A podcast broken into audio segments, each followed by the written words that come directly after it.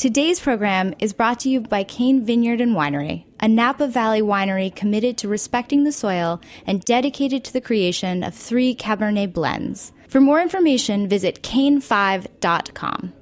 Hi, this is Celia Kutcher, host of Animal Instinct, and you are listening to Heritage Radio Network broadcasting live from Bushwick, Brooklyn. If you like this program, visit heritageradionetwork.org for thousands more.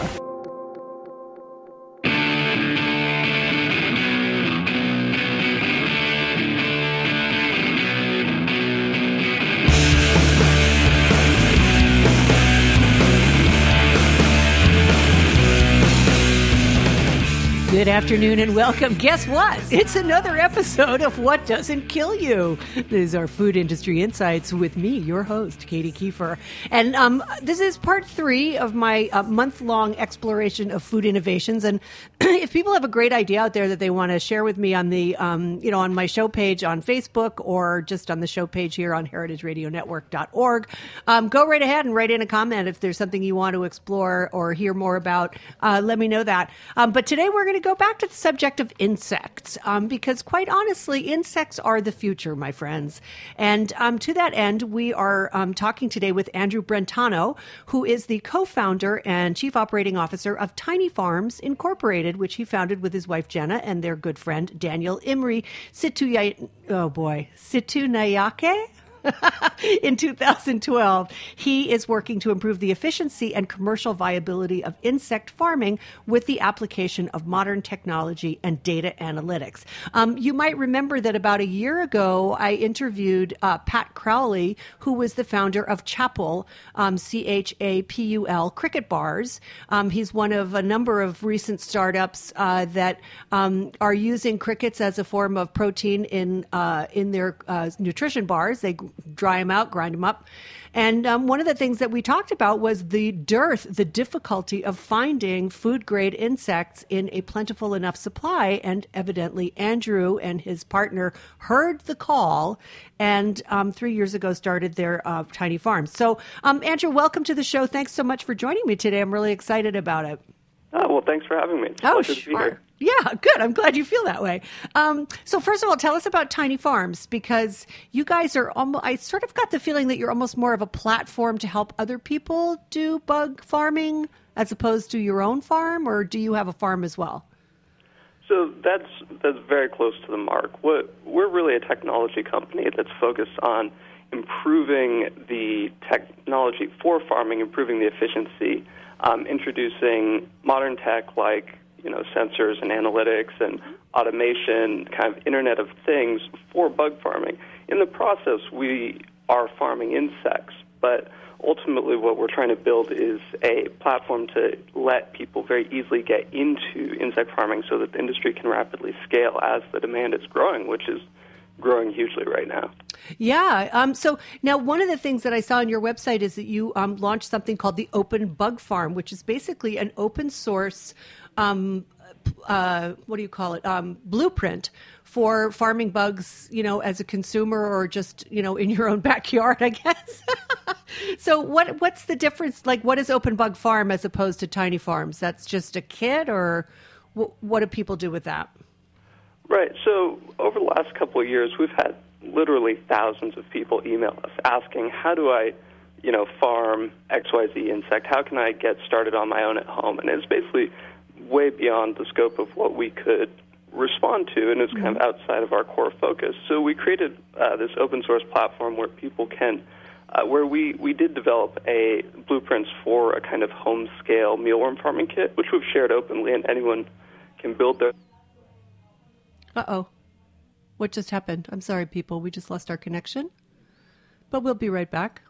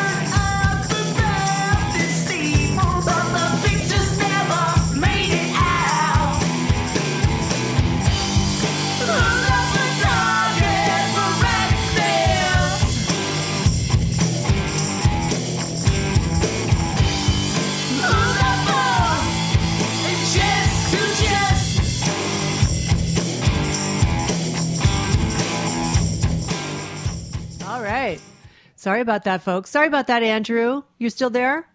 Yes, I am. I apologize. I, I, don't know what happened. Uh, we just your sound just cut out completely, and um, who knows? It could be that you know we have this um, sort of crumbling website, and that's why we have a Kickstarter campaign launched that we want everyone to fund because we need a new website. We're really bad. Um, but anyway, to go back to what we were talking about, um, so you you opened this, uh, you created this open source platform for people to learn how to farm their own mealworms. Why would people want to do that? That? Just curious. Are we they... have a lot of interest from people that are just really want to sort of take control of their own food production. There's a uh-huh. lot of kind of backyard farming interest around. There's a lot of people that have backyard chickens that they spend a lot of money feeding mealworms to anyways, ah, and they can save a lot of money growing their own. They or they want to eat them directly themselves to get kind of the full environmental benefits of right. farming insects. Um, so there's this huge amount of small scale in- interest, and we created this uh, it's a forum and a wiki and these open source plans. So it kind of has developed into really a community of people um, driving the whole conversation and innovating themselves around farming crickets, locusts, mealworms, all sorts of stuff. It's really exciting. Well, I was going to ask you. Um, well, first of all, let's let's just how do you farm insects? Like what what's required? At, at a really basic level, you essentially need for most species a plastic box, um, okay. and then some sort of substrate in there for them to crawl around in or on. So if it's mealworms, you put some wheat bran or oats or something like that in the bottom, and they live in there and eat that. If it's crickets, you usually put something like um, egg cartons in there that they like to crawl around on. Then you have some trays with food or water. At, at a very basic level, that's all that's required. Mm-hmm. Wow, interesting. And what about like um, temperature control and humidity? You don't have to worry about those things. I mean, obviously they live in the real world, so I guess it doesn't really matter so much. But yeah, for for really like optimal uh, efficiency in growing, kind of as quickly as they can, they do need to generally be warmer. Insects are poikilothermic, which is basically cold-blooded, um, mm-hmm. so they kind of take on their ambient temperature, and so the optimal temperature for mealworms is about 75 to 80 degrees Fahrenheit. Um, crickets as high 85 to 90 or so. Wow. Um, and they can survive basically at room temperature in your house, but if you're really trying to produce large volumes of them quickly, then you'll need to control the environment and keep it at that higher temperature. And then each species has its own kind of humidity requirements, but kind of middle range works uh-huh. in general. So it's really easy to grow bugs, in other words, is what you're saying. Really easy. Yeah, absolutely. Um, I wanted to get into sort of um, sort of the the ratio of you know input output in insect farming. So, um, like, what do you what do you have to? You said that they eat things like uh, oats or wheat bran, or crickets eat I don't know what something similar, I suppose. Um, so that stuff is pretty cheap. and then what's your what's your return on investment in insects? Like, how, can you compare this at all to conventional um, protein sources in the you know either fish farming or or livestock farming? Yeah. So the um, the insects have about a two to one uh, feed conversion ratio, which is great. That means for two pounds of feed in, you get a pound of edible insect out mm-hmm. at the end. This is very, very good ratio. It's about the same as fish. Um, so in mm. aquaculture, a vegetarian fish, it's about the same. Although the infrastructure for growing fish is a lot more uh, intensive since they're living water. It's a lot trickier to contain and stuff. Um, with chicken, it's three to four to one. Um, pork is five to seven to one, depending on what they're eating. Mm-hmm. And cows, it's up around nine or ten to one. So they're wow. really the least efficient. And actually, um, worse than that because with all the vertebrate animals, you have a large amount of skeleton and tendon and stuff that you can't actually eat. Mm-hmm. Um, that you're that's part of that feed conversion. So it really is a even worse ratio. Wow. Yeah, that's that makes you think, doesn't it? Um, what about plant-based proteins like a tofu or something like that? What is what's the you know, I'm just trying. I'm trying to compare like protein sources and and sort of see like I mean, because obviously this is going to be the future. I mean, I don't think people are ever going to stop eating meat, but there is going to be a finite amount that we can grow. And Right. obviously, there's no, literally no boundaries to how many insects we can grow because we can just stack them up to the, you know, sky. So, um, what about something like a tofu or tempeh or some of the other plant-based protein products? Plant-based proteins are great. They obviously have really the highest efficiency because they're you know they're the first order production. Um, but there are problems with plant-based proteins. They're not complete proteins. There are certain nutrients that just are a lot easier to get in an animal protein. Um, a lot of insects have nutritional profiles much more similar to beef and chicken or vitamins and minerals than would a tofu product. Uh, there's a lot less processing required to get, you know, an alternative meat product out of an insect because you can just eat it, as opposed to tofu, for instance, which has to be fermented and extracted and all that. Um, and also, there's problems with producing huge, you know, it, in a very diversified plant protein system, it's great, but we face this kind of huge monoculturing of land, mostly for soy production. Right. Most of that is going to animal feed, but you could imagine that switching over to, you know, massive tofu production is still not very good for the environment. Yeah, right. Yeah, I mean, aren't they, weren't they complaining that they were cutting down rainforests in the Amazon to grow uh, soy? I, I seem to. Absolutely. I don't know whether The- that was true or not, but I certainly heard that industry. rumor. Yeah. Yeah. So aside from crickets and mealworms, um, what other insects do you anticipate becoming a food supply for humans? Are there are there others that we are going to start eating sooner rather than later? Absolutely. So the there are almost 2,000 species of documented that documented species that in, uh, humans consume around the world, um, and that's sort of every variety of ants and termites, and beetles and crickets and locusts. Um, in the near term, we're probably going to see some uh, caterpillar species um, start to be consumed more widely. There are a couple that are already farmed, uh, including waxworms, which are really quite delicious, and also um, tomato hornworms are uh, No. kind of widely. No, no uh, Andrew, we can't eat tomato hornworms. I'm sorry. No, they're too gross. That was my, my daughter's job when she was a little tiny girl was to pick the tomato hornworms off of my brother-in-law's tomato plants, which she did with great joy. And I mean, if nobody's ever seen a tomato hornworm, they're huge, right? They're like three inches long. They're really fat and plump. I mean, I guess I could see. We did actually off. The kids would roast them, and the dog would eat them.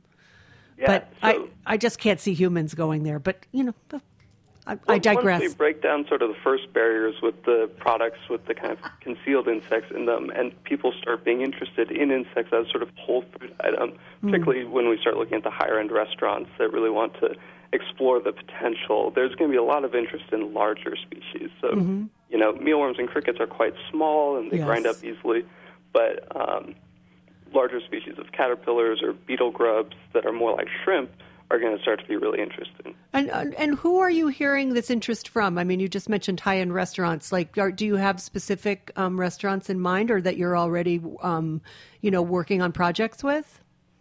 So we we just talk to chefs when we meet them and kind of see what they're interested in. Um, there are uh, restaurants. There's a, a sushi place out there that's making um, cricket sushi. Um, they're at Noma, the world's best restaurant. It's been rated several years. Uh, they've been experimenting with various um, insect dishes. So they've been using ants. They've used crickets and locusts. Um, locusts are another very exciting one, although they're trickier to uh, get in the United States than in Europe, uh, where they're widely farmed. But they're very large and much more like the uh, the size of, say, a shrimp than a cricket is. Wow. Um, Before we go any further, can you give us a sense of the nutritional profile of of some of these insects, just to kind of explain why 80% of the rest of the world eats insects, although we do not, and so much in North America or even Western Europe, I don't think. Um, what, what's what makes them such a great source of, of nutrition? Absolutely. The the really big kicker is how much protein they have. I mean, insects are very high in protein, and certain species very high in healthy fats. And so, when you need fats and protein, like every diet does, they're just a go-to. They've got um, the kind of by weight they compare to uh, lean beef, chicken. You know, similar values there. So. Um, you know, that's kind of the no-brainer. But they also are very high in vitamins and minerals. So uh, crickets, for instance, are very high in iron, which is Hmm. uh, something that many people are deficient in. It's hard to get in a sort of bioavailable form Right. in diets, particularly in plant-based diets. And so that's sort of another argument for why there's a sort of big valuable place for insects in our food system. Um, calcium, they the exoskeletons actually digest as fiber, and so you have a high fiber protein source. So Wow. it's basically a whole picture. It's a really great, kind of across the board. Now, are you and your wife uh, ento? What is the word? Entomography? No, how do you say that? Uh, Ent- ent- entomophagists. Entomophagist. Yes. Are you entomophagists? We certainly do eat insects. We eat insects we grow that we buy, um, but we're not exclusive. We we eat mostly poultry in terms of meat. We eat eggs. We eat fish. You know, try to get things that are sustainably sourced.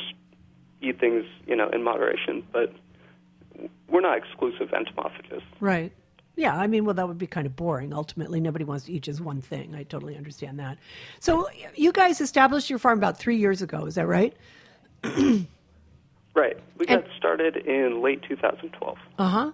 And what what's I mean, uh, obviously this sector is blowing up, and, and as I mentioned at the top of the show, you know, Pat Crowley was telling me last year that it was actually very hard to find, you know, enough farmed insects um, to really, uh, you know, meet the demand of his own uh, cricket bars.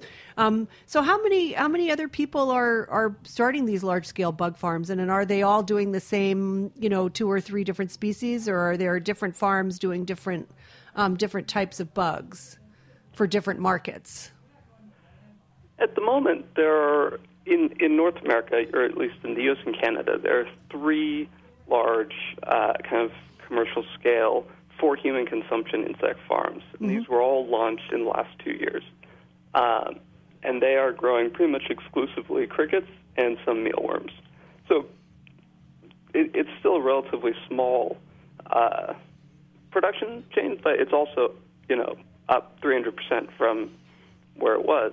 Uh, there are companies that are farming other insects for the pet food industry and that have been Right. for years that are um, have small amounts of their production that they will designate and produce for human consumption. So you can get the hornworms or the waxworms or the scorpions and things like that. Those are very small niche markets. Almost all of the demand right now is for crickets and somewhat for mealworms. You know that um, you you just made the perfect segue into what makes something a human. Um, you know, for human, what what what steps do they have to go through to create insects for human consumption versus for the pet food industry? Is there? I mean, I, I noticed on your um, on your website on one of the blogs that there's now like a HACCP plan for insect farming. W- tell me about that. So each, yeah, each facility that produces insects and that is processing insects into a food product is going to have their own HACCP plant um, that basically is a, a plan of the whole operations, kind of mapping out where there are risk points, you know, where there could be um, contamination get into a food item or, you know, pathogen risk, or even if you're using grinding equipment, you know, could metal filings get into something? And this is uh, completely standard across all food production industries. Sure. Um, and so essentially the insect production sector just follows all the same regulations that any other food production animal livestock follow. Um, and that's sort of the big difference. Whereas with the um, pet food farms, there's very little in the way of regulation. You know, technically the insects have to be, you know, not poisonous. You can't be poisoning people's pets, but it doesn't really matter where their feed comes from or, you know, how well you keep records of what's done. Whereas when you're talking about a food grade facility, you have to keep very detailed records about everything that comes into the facility, everything that goes out. If you ever had to trace a recall through, adds kind of like a lot of labor to the whole process just to uh, do everything in that very stringent way. Hygiene requirements are very high. Um, the feed has to be sourced, you know, an appropriate feed Uh-huh. um, that can go into the human food chain. So that, that's the main differences.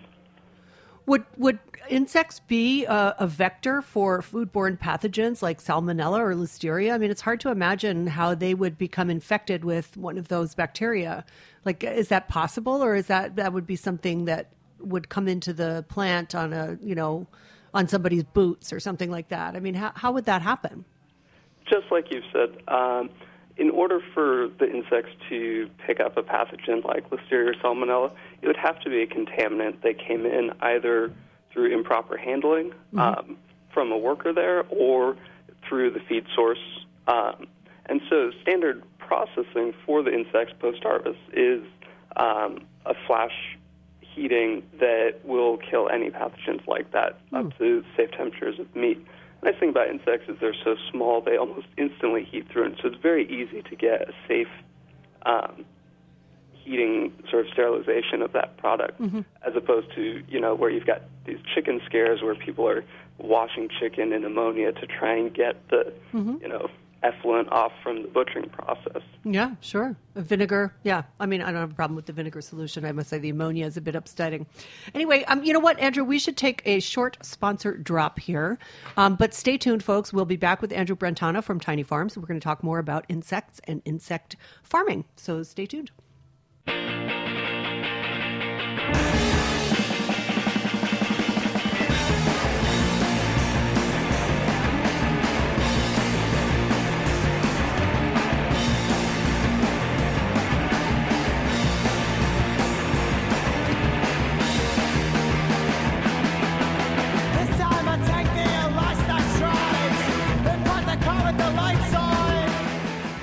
This is Chris Howell from Cain Vineyard and Winery, calling in from Spring Mountain above the Napa Valley.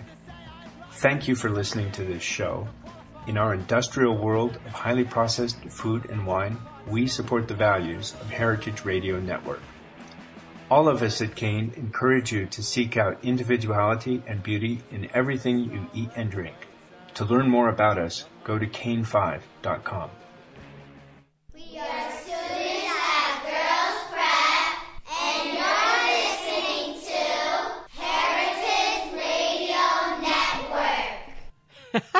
I love that. I haven't heard that before. That's great. That's right. You are listening to Heritage Radio Network. My name is Katy Keiffer, and this is What Doesn't Kill You Food Industry Insights. We're talking today with Andrew Brentano, the COO of Tiny Farms, which is a um, a company that has been in the business for the last three years of growing insects for human consumption. So, um, Andrew, to go further about, you know, so crickets are made into flour and incorporated into baked goods typically, right? Which eliminates most of the ick factor. We talked about that a little bit earlier. Um, mealworms are often consumed as is. Um, like those are i mean i've seen them uh, you know incorporated into a stir fry. I haven't really seen them cooked in any other way. Can they be processed further? Absolutely. Would you grind them into a paste for instance and turn them into like a sausage or i don't know. That sounds good right? Yeah. Mealworms can be processed in much the way that crickets can. You can make a mealworm flour. Uh, a lot of the focus oh right now has been on crickets because it doesn't have the word worm in it. So there's sort of yeah. a lower mental barrier um, to incorporating cricket powder as opposed to mealworm powder. But actually, um, mealworms are very delicious. They're very good for you.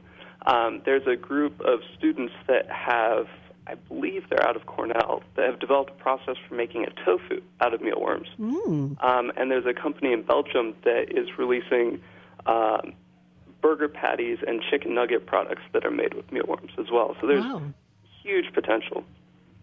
Yeah, amazing potential. That's I mean, I had no idea. I mean, of course, given the way we can conceal and and obfuscate with food products now, I, I I guess I shouldn't be surprised that uh, insects and worms should be so easily, you know, converted into something that was more recognizable. But that makes sense to me. Um, so uh, one of the, uh, I think it was last, know, the week before last, I interviewed a guy um, from South Africa named Jason Drew, and he is growing flies uh, and turning, and the maggots become uh, food for poultry and fish farming. Um, do you see uh, something similar for tiny farms, or are you guys going to stick to human food? Or, I mean, I, I, thought those were great. I thought it was a great idea to instead of feeding um, fish. Uh, other fish, which is a huge problem, and um, instead of feeding poultry corn as much as they, you know, they really do like insects better. So, um, would you guys be in the business of of uh, feeding the industrial agricultural sector? So animal feed is really a logical next step for um, our business. I don't know about exactly which industries. Probably aquaculture is the first uh, in the U.S. that will really widely accept the use of insects, and it makes a lot Yeah. of sense, particularly with all the trout farms. Trout eat insects in Yeah. um, as well as small fish. But um, right now, we're really focused on the food sector because it's an industry that's able to be viable at a smaller scale.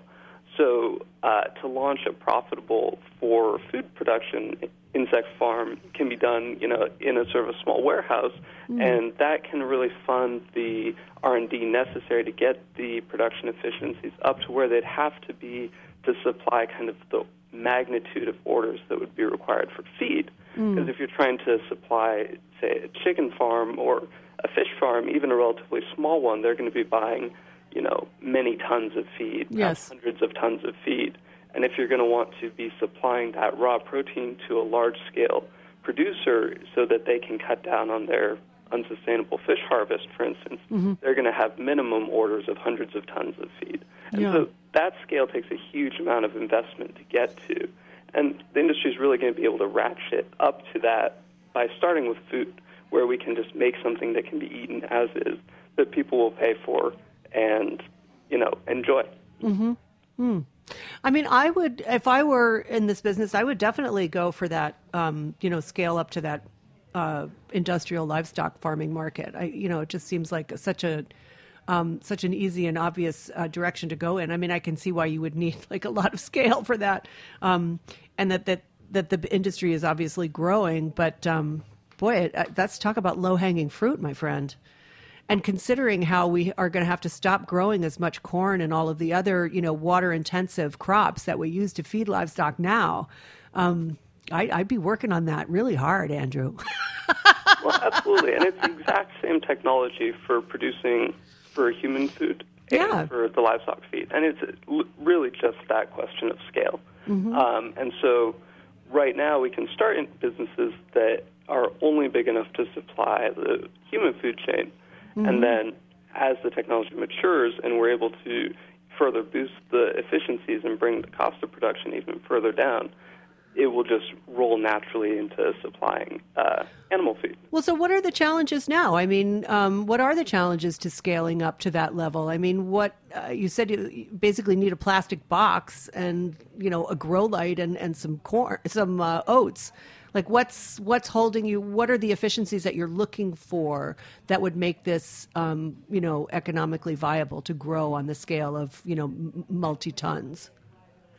insect farming is really, really easy at a fairly small scale, like like you described, that it's just a plastic box. But sort of the flip side of the simplicity of that setup is that there's more manual labor involved. And so if you need to spend maybe even only a few minutes over the course of a week, you know, taking care of your one box of mealworms, that makes sense at that scale. Mm-hmm. But then if you're going to put 100,000 boxes of mealworms in a warehouse and you're going to have that same few minutes of interaction with each one, you're now looking at a really big labor bill.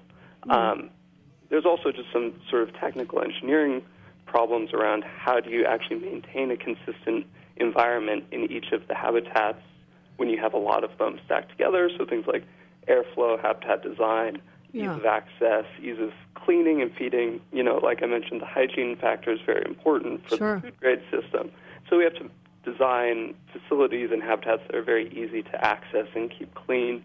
Um, the the waste byproduct of the insect is sort of automatically filtered out so that they're not kind of wallowing around in that, and there's nowhere for pathogens to harbor. Um, so there, there's kind of a series of relatively well-defined but sort of not yet optimized engineering questions just to take it up to that big scale.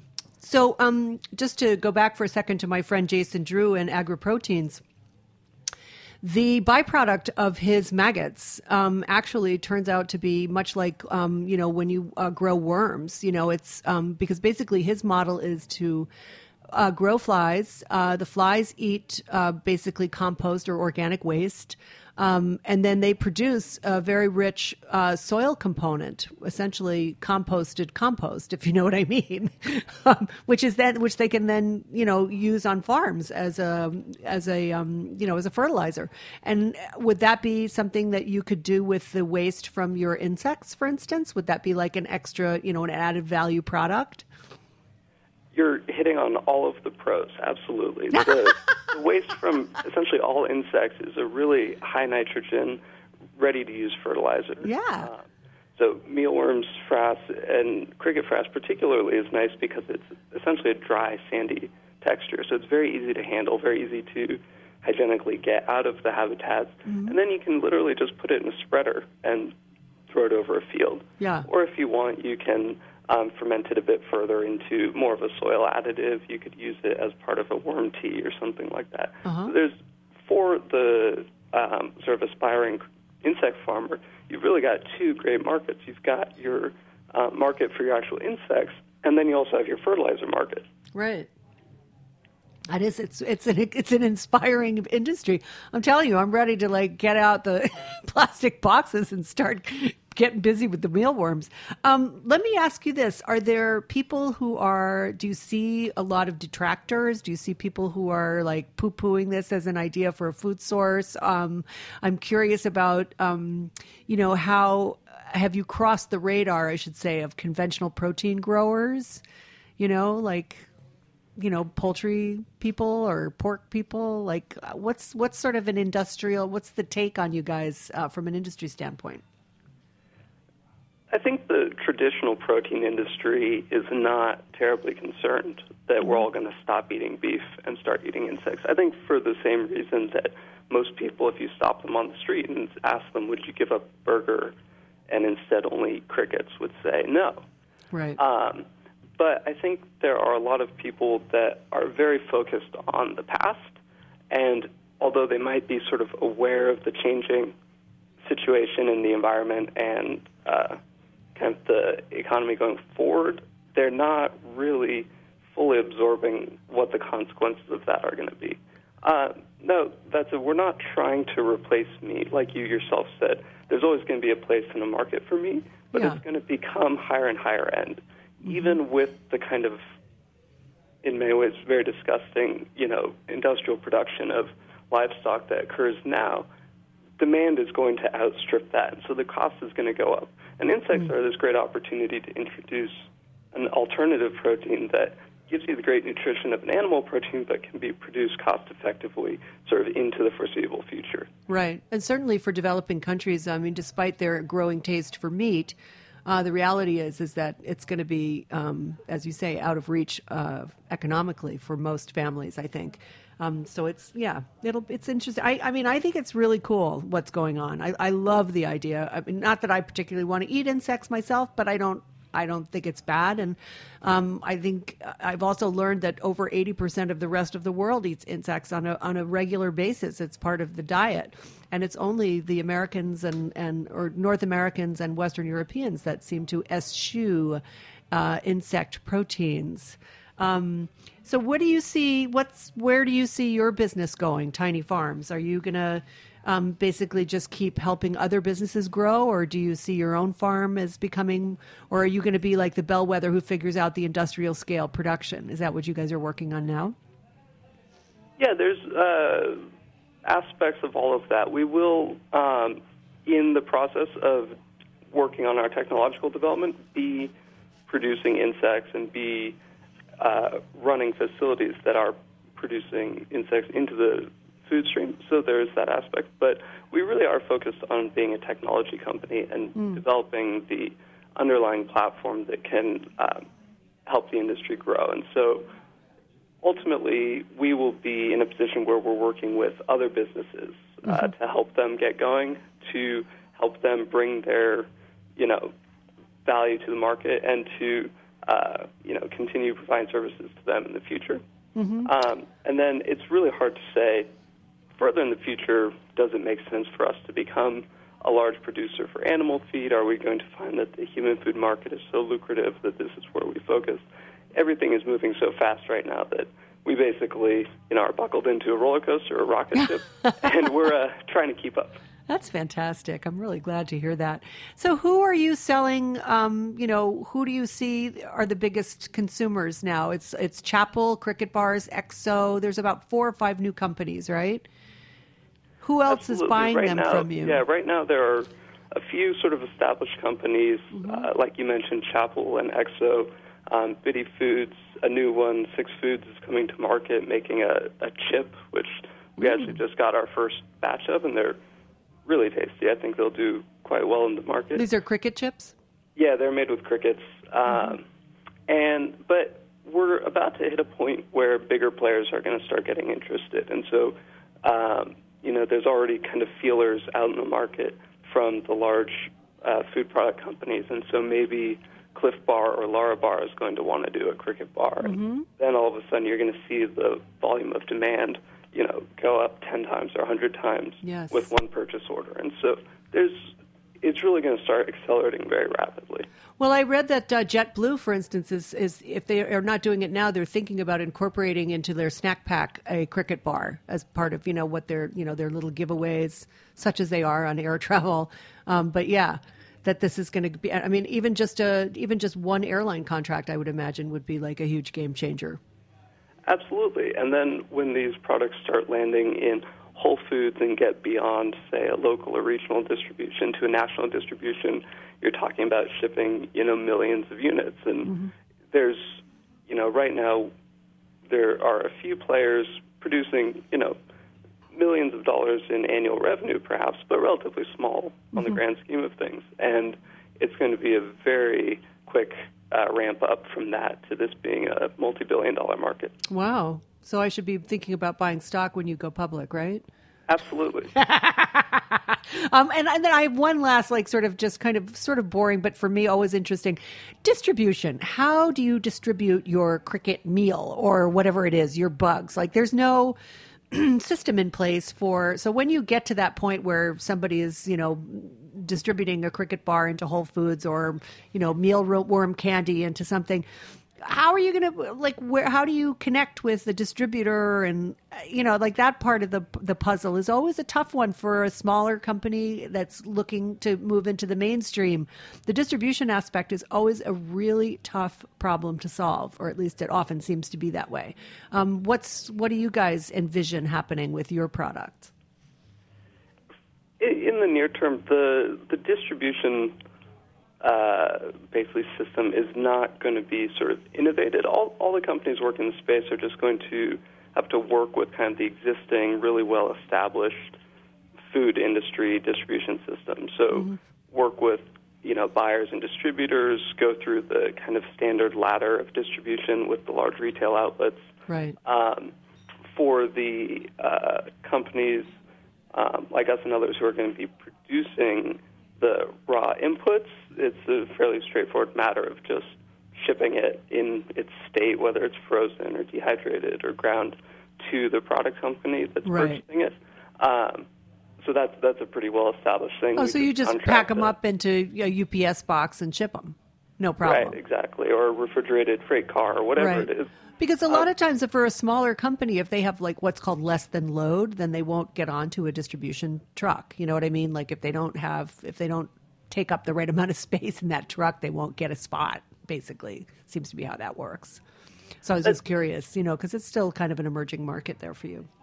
Absolutely, and that's part of why the prices are relatively high right now. It's Yeah. sort of the the growing pains. You know, it's an it's an awkward scale right now, Yeah. where there's enough demand to drive growth, but there are certain economies of scale that aren't yet being reached, and so we're all just sort of going to have to power through that stage and get Mm-hmm. to the point where we're shipping truckloads or you know half truckloads, and we have the relationships with distributors where it, just goes very smoothly. Yeah, yeah. Well, listen, um, Andrew, we have to wrap it up here. Um, where can people learn more about uh, Tiny Farms? Tell You us can- how to promote promote yourself, my friend. Promote.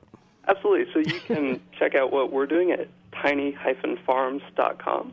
Um, so that's tiny-farms.com. Or you can check out our, or and also you can check out our Open Bug Farm project if you're interested in kind of starting something out yourself, and that's openbugfarm.com, and that's all one word. We've got a forum there, a wiki with information about all sorts of species and how to grow them. Fantastic. You guys are so great that you made that available to the public. I love that. That's like very forward thinking of you. Um, so, and I recommend the blog on tinyfarms.com. Um, I read it. Uh, basically, I think every entry on it, which you know, there was a few of them there, and they're just very thoughtful, very interesting uh, pieces of information about this um, new and emerging business um, and you know where we're going in the future. So um, thank you so much for joining me today, Andrew. I really appreciate your time, and I hope you'll come back as things develop. I, I you know I'm, I, I don't plan to stop doing this program anytime soon, and I love to stay in touch with people that. Um, are doing something new and interesting and, and sort of chart their progress for both my own interest and that of my listeners. So I really appreciate your time today. Um, and uh, thanks to Cain Winery for my um, sponsorship. And um, remember, folks, we are in the midst of a Kickstarter campaign. We need a new website. Get on the website, on our website, to hit that button and pay as little as $5 or as much as 5000 You know, this is absolutely completely unique programming you're not going to hear anywhere else. And that's not just my show, it's every show on our network. Um, really deserves the love. So uh, please do look into supporting um, developing a new website so that we can uh, bring you all the more fantastic and unusual content um, than we have done in the last six years. So um, thanks so much to everybody for listening, and I'll see you next week with another innovation series. We'll be talking about processing uh, livestock waste. I love fecal engineering. Thanks, folks. See you next week.